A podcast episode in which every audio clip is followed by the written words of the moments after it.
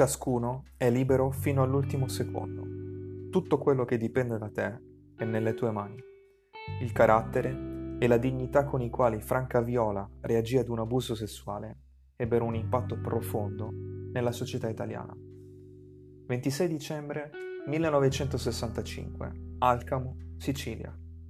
Franca Viola è una bellissima ragazza che di lì a pochi giorni compirà 18 anni.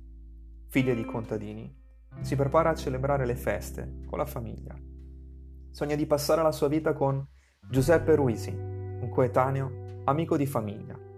Filippo Madonia, nipote di un boss, ha altri piani. Vuole la ragazza più bella di Alcamo per sé la pretende, costi quel che costi. Melodia, con l'aiuto di dodici amici, rapisce Franca e il fratello Mariano di otto anni. Dopo due giorni il bimbo viene rilasciato mentre Franca rimane sequestrata.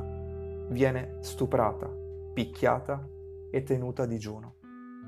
Tutto sarebbe finito se Franca avesse acconsentito alla paciata, la pacificazione tra famiglie e al matrimonio.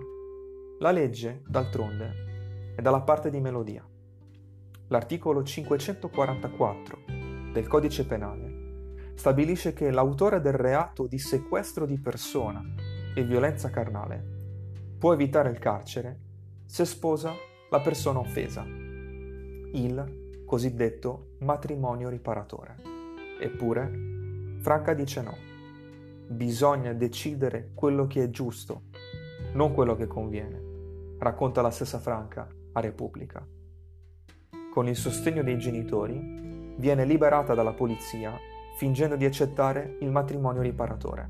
Poi, con grande coraggio, affronta un difficile e insidioso processo a Trapani, durante il quale viene accusata di essere stata consenziente. Il processo terminerà l'anno seguente con la condanna di tutti i sequestratori nel 1968 Franca si sposerà con Giuseppe Ruisi, l'amore della sua vita. Il suo caso sconvolse l'Italia ed aprì la strada a quel dibattito pubblico che vedrà nel 1981 la revisione del codice penale e la cancellazione del matrimonio riparatore e del delitto d'onore.